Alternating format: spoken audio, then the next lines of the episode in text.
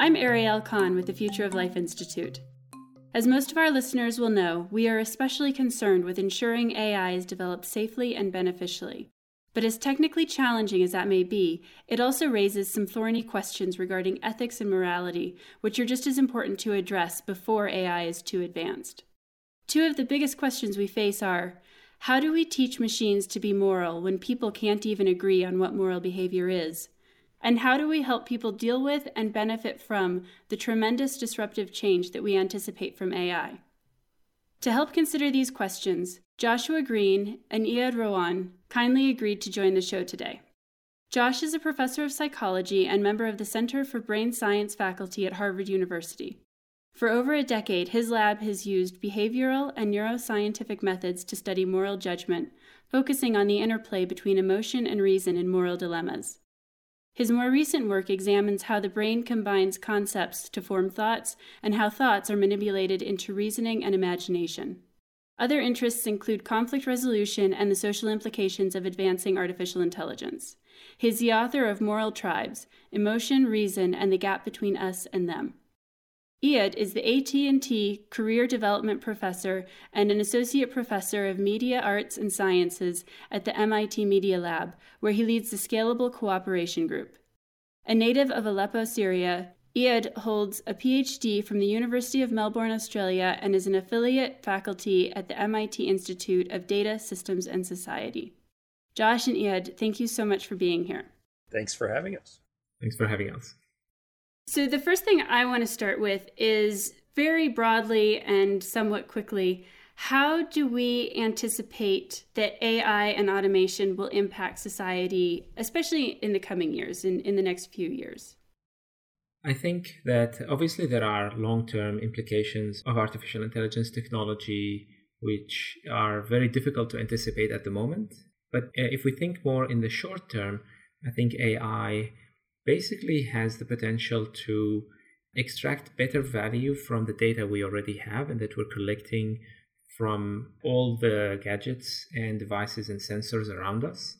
And the idea is that we could use this data to make better decisions, whether it's micro decisions in an autonomous car that takes us from A to B safer and faster, or whether it's medical decision-making that enables us to diagnose diseases better, or whether it's even a scientific discovery, allowing us to do science more effectively and efficiently and more intelligently. So I think AI is basically a decision technology. It's a technology that will enable us to make better use of the data we have and make more informed decisions. Josh, did you want to add something to that? Yeah, so I agree with what Iyad said. Putting it a different way, you can think artificial intelligence adds value by, as he said, enabling us to extract more information and make better use of that information in building things and making decisions. It also has the capacity to displace human value. So to take one of the most widely discussed examples these days of using artificial intelligence to promote medicine, to diagnose disease. On the one hand, it's wonderful if you have a system that has taken in all of the medical knowledge we have in a way that no human could and uses it to make better decisions. That's a wonderful thing. But at the same time, that also means that lots of doctors might be out of a job or have a lot less to do than they otherwise might. So this is the double-edged sword of artificial intelligence, the value it creates and the human value that it displaces. So I'm going to want to come back to that, because I think there's a lot of interesting questions that I have surrounding that. But first, I want to dive into what I consider something of a sticky subject, and that is the trolley problem and how it relates to autonomous vehicles. And so a little bit of background for me first, for listeners who aren't familiar with this.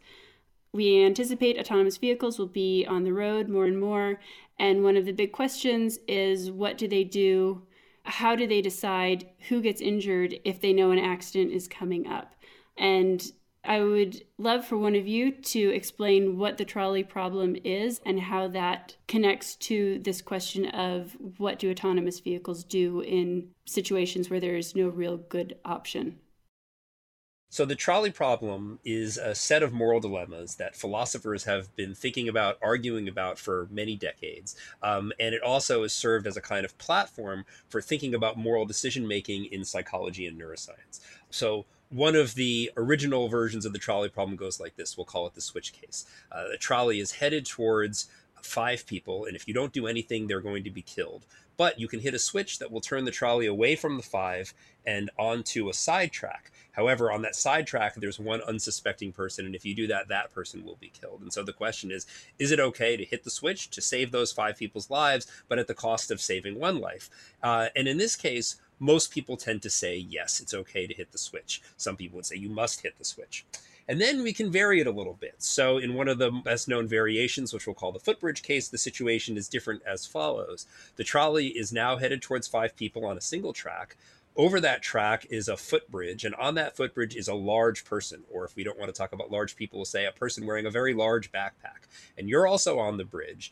And the only way that you can save those 5 people from being hit by the trolley is to push that big person off of the footbridge and onto the tracks below.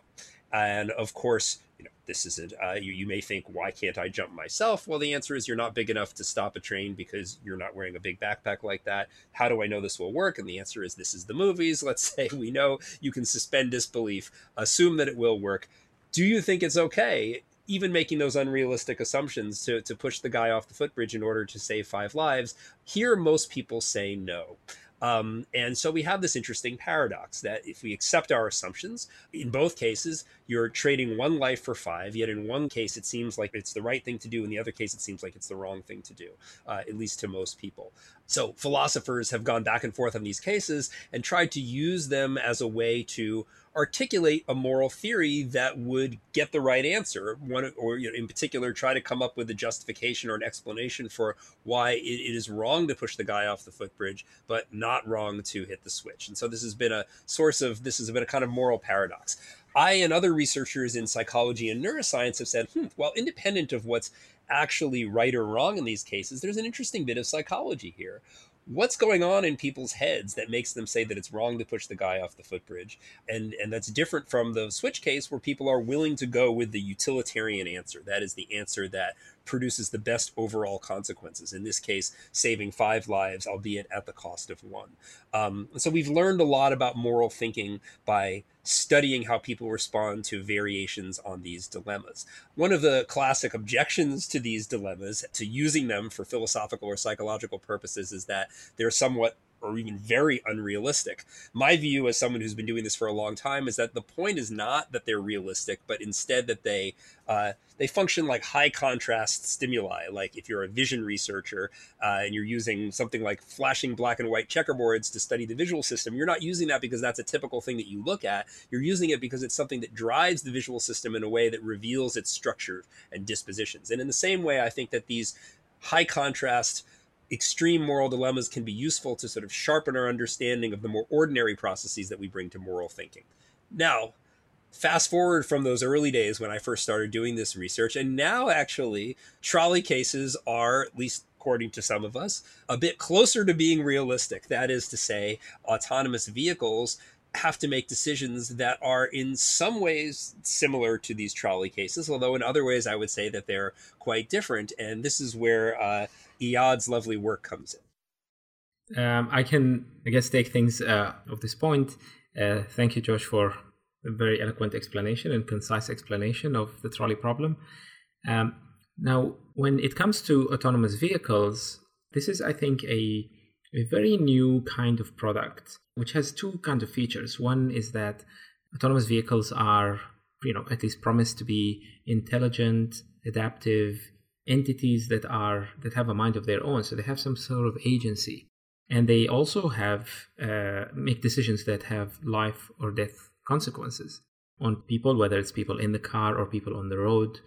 And I think as a result, people are really concerned that product safety standards and old ways of regulating products that we have may not work in this situation, in part because the behavior of the vehicle may eventually become even different from the person who programmed it, or that the programming just has to deal with such a large number of possibilities that it's really difficult to trust a programmer with making these kind of ethical judgments or morally consequential judgments, at least without supervision or input from other people. So in the case of autonomous cars, obviously the trolley problem can translate in a cartoonish way to a scenario in which an autonomous car is faced with only two options. The car may, let's say, going at the speed limit or below the speed limit down the street, and for some reason, due to mechanical failure or something like that, is unable to stop and is going to hit a group of pedestrians, let's say 5 pedestrians.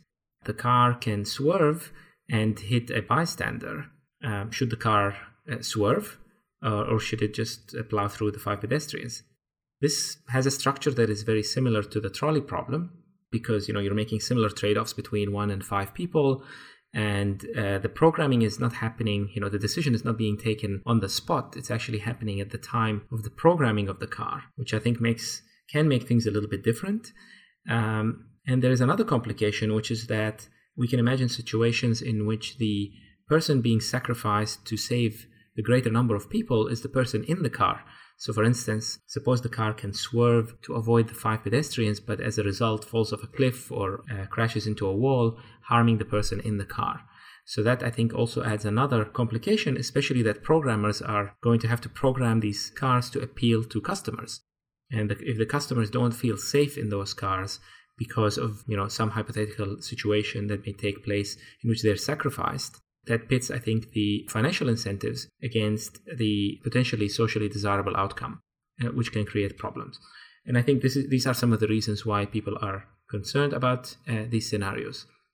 Now, I think obviously a question that raises itself is, is this a good idea? Is this going to ever happen? It's going to be, one can argue, it's going to be extremely unlikely. How many times do we face these kinds of situations as we drive today?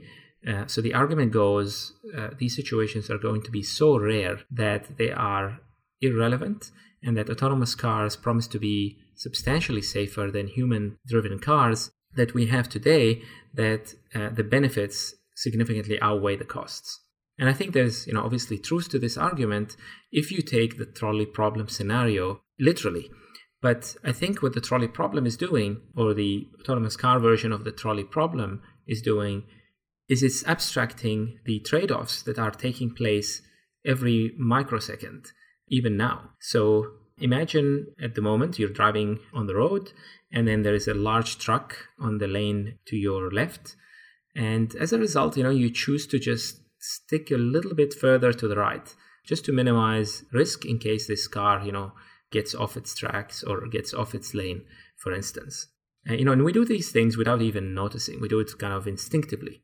Now, suppose that there are cyclists there is a cyclist on the right-hand side, or there could be a cyclist later on the right-hand side.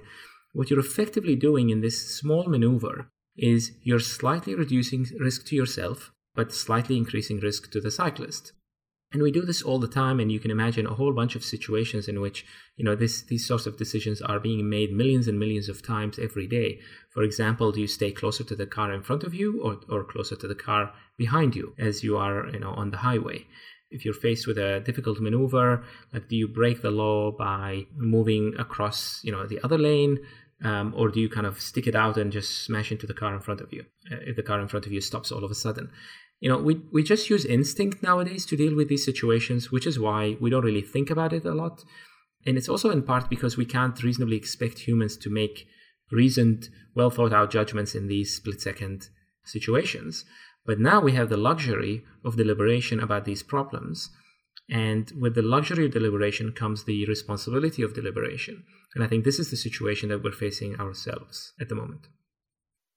So one of the issues that I have with applying the trolley problem to self-driving cars, at least from what I've heard of other people talking about it, is that so often it seems to be forcing the vehicle and thus the programmer of the vehicle to make a judgment call about whose life is more valuable. And I'm wondering, are those the parameters that we actually have to use? Can we not come up with some other parameters that people would agree are moral and ethical, and don't necessarily have to say that one person's life is more valuable than someone else's? I don't think that there's any way to avoid doing that. I think the question is just how directly and explicitly are you going to take on the question, or are you just going to set things in motion and hope that they turn out well? But I think the example that Iyad gave was lovely, that, you know, you're in that situation and the question is, do you pass or get closer to the cyclist versus get closer to the truck that might hurt you? There is no way to avoid answering that question. Another way of putting it is, if you're a driver, there's no way to avoid answering the question, how cautious or how aggressive am I going to be? How worried about my own safety, or worried about the safety of other people, or worried about my own convenience and getting to where I want to go am I going to be? You can't not answer the question. You cannot explicitly answer the question. You can say, I don't want to think about that. I just want to drive and see what happens. But you are going to be implicitly answering that question through your behavior. And in the same way, autonomous vehicles can't avoid the question. Either the people who are designing the machines, training the machines, or explicitly programming to behave in certain ways, they are going to do things that are going to affect the outcome, either with a specific outcome in mind or without a specific outcome in mind, but knowing that outcomes will follow from the choices that they're making. So I think that we may not face often situations that are very starkly, cartoonishly trolley-like, but as Iyad said, the cars will constantly be making decisions that are not just about navigation and control of the vehicle, that they inevitably involve value judgments of some kind. And to what extent have we actually asked customers what it is that they want from the car? I mean, I personally would swerve a little bit away from the truck if it's a narrow lane. I grip the steering wheel tighter when there is a cyclist on the other side of me and just try to get past as quickly as possible. I guess in a completely ethical world, my personal position is I would like the car to protect the person who's more vulnerable, who would be the cyclist. In practice, what I would actually do if I were in that situation, I have a bad feeling I'd probably protect myself. But I personally would prefer that the car protect whoever is most vulnerable. Have other people been asked this question, and what sort of results are we getting?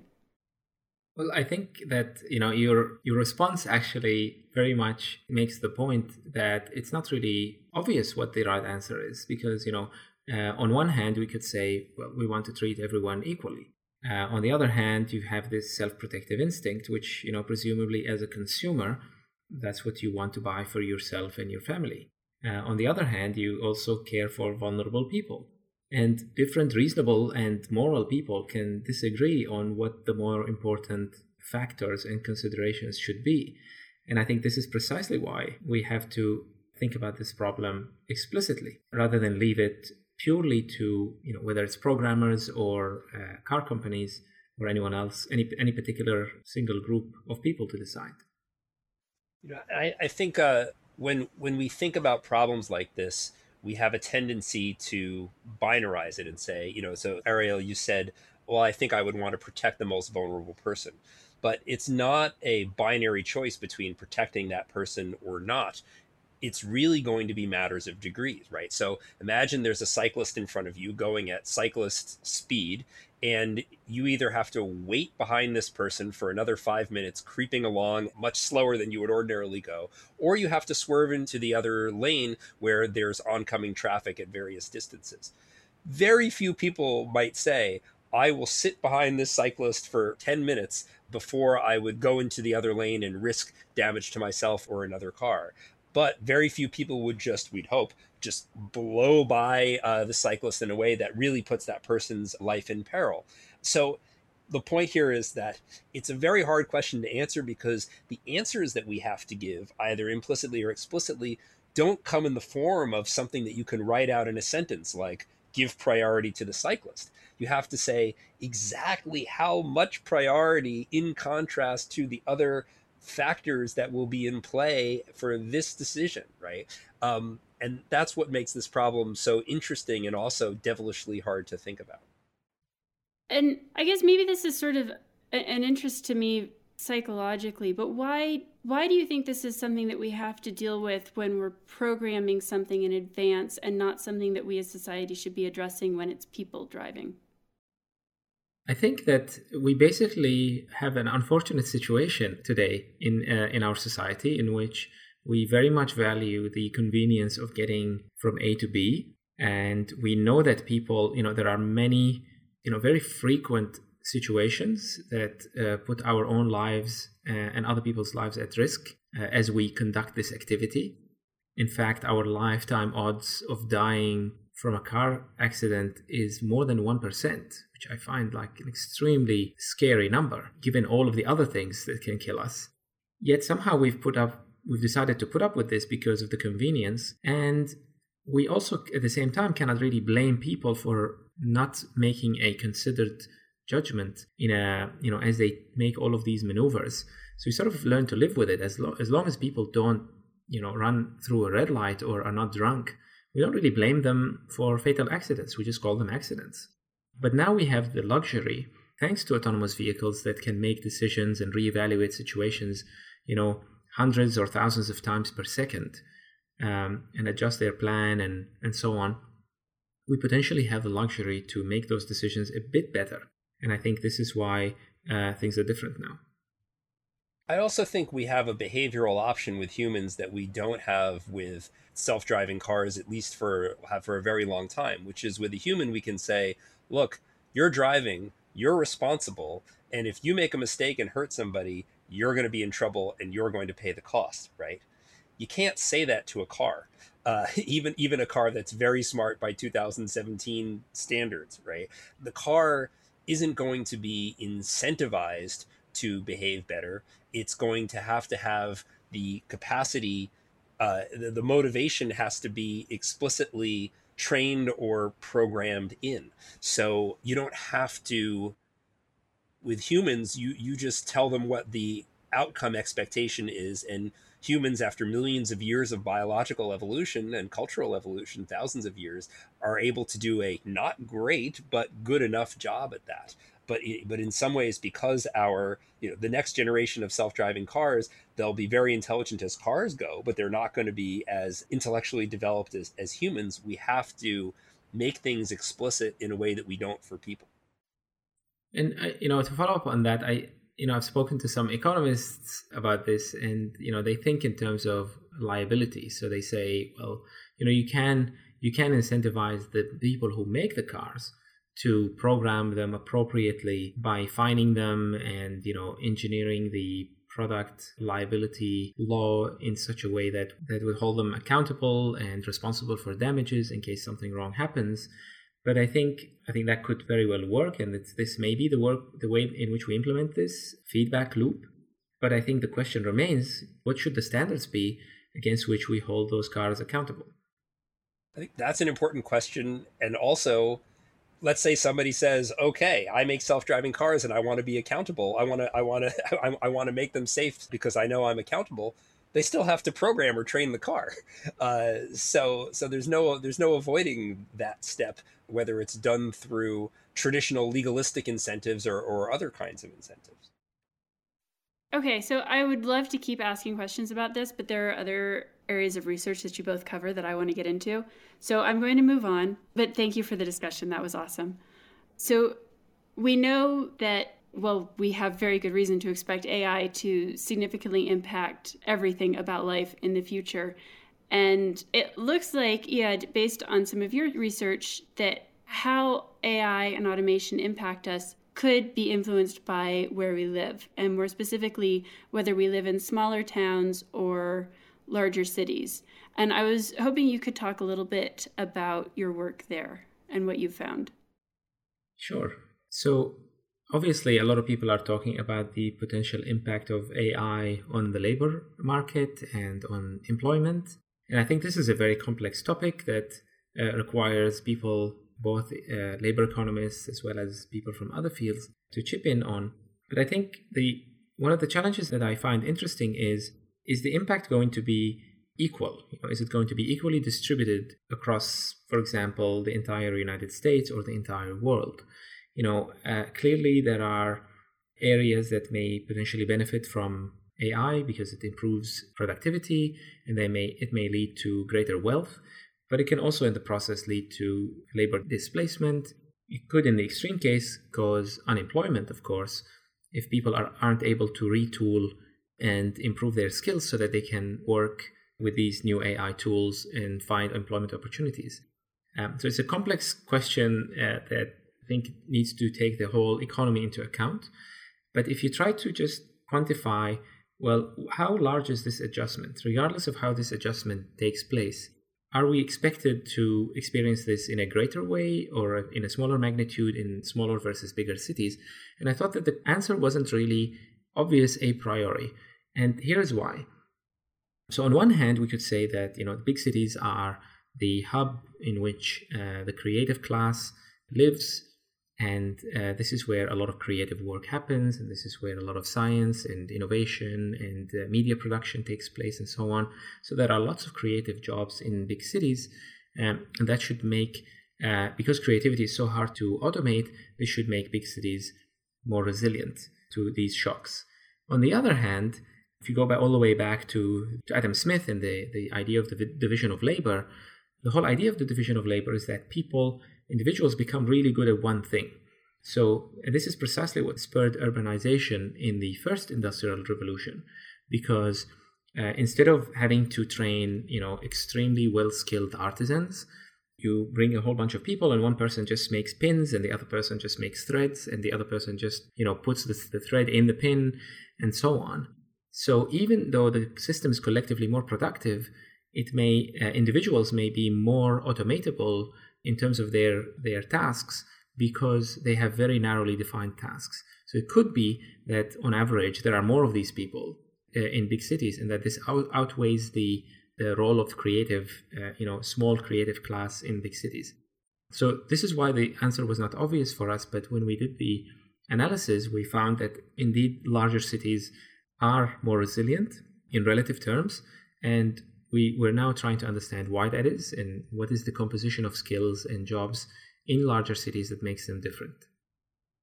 And do you have ideas on what that is right now, or are you still? Yes. So this research is still ongoing, but the preliminary findings are that basically in bigger cities, there is more production that requires social interaction and very advanced skills like scientific and engineering skills. So the idea is that in larger cities, people are better able to complement the machines because they have the technical knowledge. So they're able to use new tools and, you know, new intelligent tools that are becoming available. But they also work in larger teams on more complex products and services. And as a result, you know, social interaction, managing people are skills that are more difficult to automate as well. And I think this goes, you know, this continues a process that we're already seeing now, that, you know, jobs in bigger cities, in urban areas are better paid, and they involve, you know, greater collaborative work than in smaller or rural areas. So, Josh, you've done a lot of work with the idea of us versus them. And especially as we're looking in this country and others, I think, at the political situation where it's increasingly polarized. And it's also increasingly polarized along this line of city versus smaller town. Do you anticipate some of what Iyad is talking about making the situation worse? Do you think there's any chance AI could actually help improve that? I certainly think we should be prepared for the possibility that it will make the situation worse. I think that's the most natural extrapolation, although, you know, I don't consider myself enough of an expert to have a definitive opinion about this. But I mean, the essential idea is that as technology advances, you can produce more and more value with less and less human input, although the human input that you need is more and more highly skilled, right? So if you look at something like TurboTax and other automated tax production systems or tax form production systems. Before you had lots and lots and lots of accountants, and many of those accountants are being replaced by a smaller number of programmers and super expert accountants and people on the business side of these enterprises. And if that continues, then yes, you have more and more wealth being concentrated in the hands of the people whose high skill levels complement the technology, and there's less and less for people with lower skill levels to do. You know, not everybody agrees with that argument, but I think it's one that we ignore at our peril, that it's at least it's plausible enough that we should be taking seriously the possibility that increased technology is going to be driving up inequality economically and continue to create an even more stark contrast between the centers of innovation and technology-based business and the rest of the country and the world.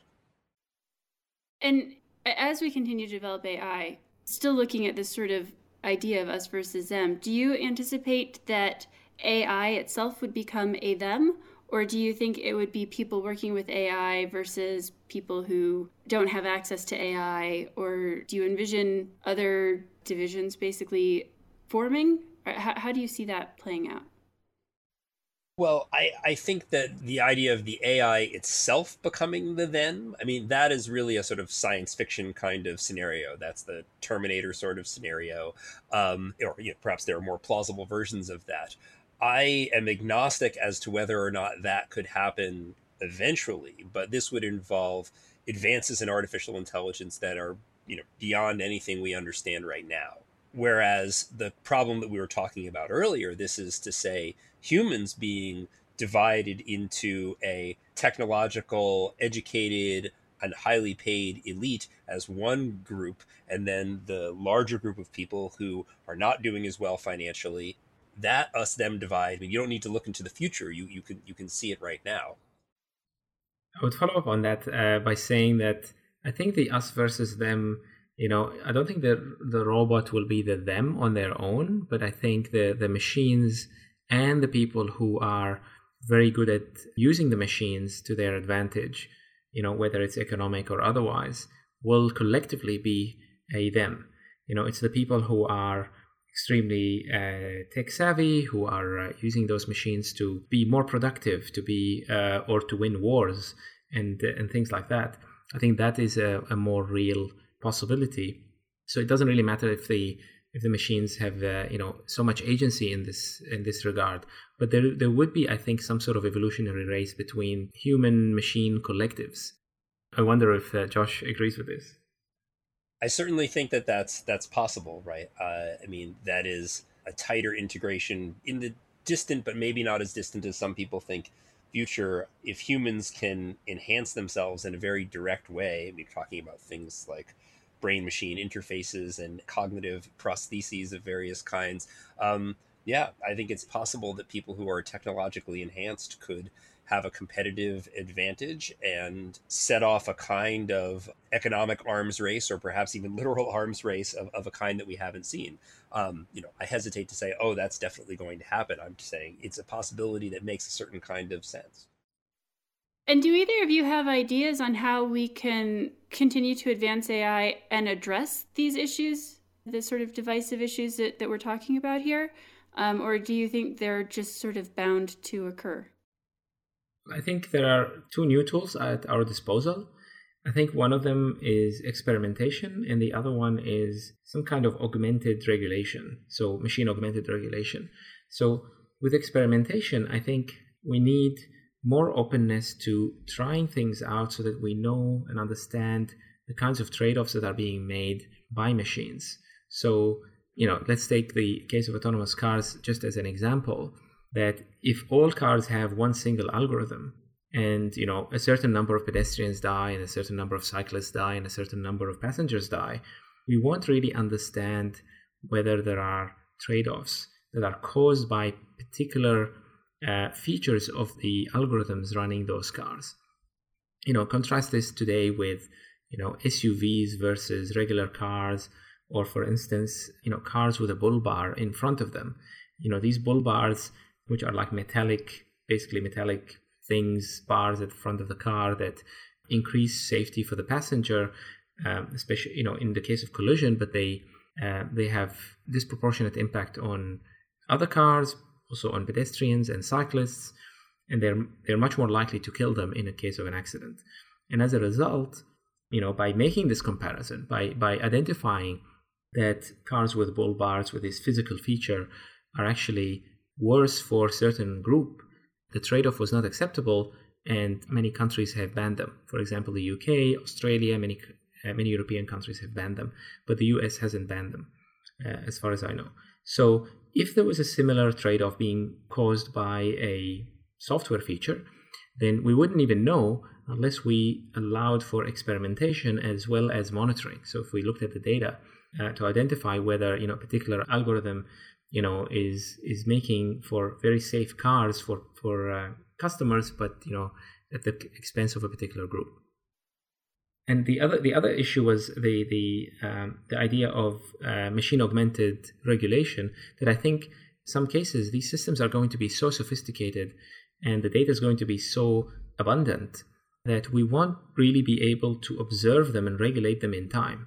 You know, think of algorithmic trading programs that are, you know, causing flash crashes because they trade at, you know, sub-millisecond and doing arbitrage, you know, against each other. Now, no human being is able to observe these things, you know, fast enough to intervene, but you could potentially insert another algorithm, a regulatory algorithm, or an, you know, what some people have called an oversight algorithm, that will observe other AI systems in real time on our behalf to make sure that they behave. And Josh, did you have anything you wanted to add? Yeah, well, I mean, I think that there are sort of two general categories of strategies for making things go well. I mean, there are technical solutions to things, and then there's the broader social problem of having a system of governance that is generally designed and can be, you know, counted on to most of the time produce outcomes that are good for the public in general. Iyad gave some nice examples of technical solutions that, you know, may end up playing a very important role as things develop. Right now, I guess the thing that I'm most worried about is that if we don't get our politics in order, especially in the United States, we're not going to have a system in place that's going to be able to put the public's interest first. You know, ultimately, it's going to come down to the quality of the government that we have in place. And quality means having a government that distributes benefits to people in what we would consider a fair way, and takes care to make sure that things don't go terribly wrong in unexpected ways, and generally represents the interests of the people. And I worry that instead of getting closer to that ideal, we're getting farther away. And so, I think we should be working on both of these paths in parallel. We should be developing technical solutions to more localized problems where you need an AI solution to solve a problem created by AI. But I also think we have to get back to basics when it comes to the fundamental principles of our democracy and preserving them. All right. So then the last question for both of you is, as we move towards smarter and more ubiquitous AI, what worries you most and what are you most excited about? I think the thing that I'm most concerned about are the effects on labor and then the broader political and social ramifications of that.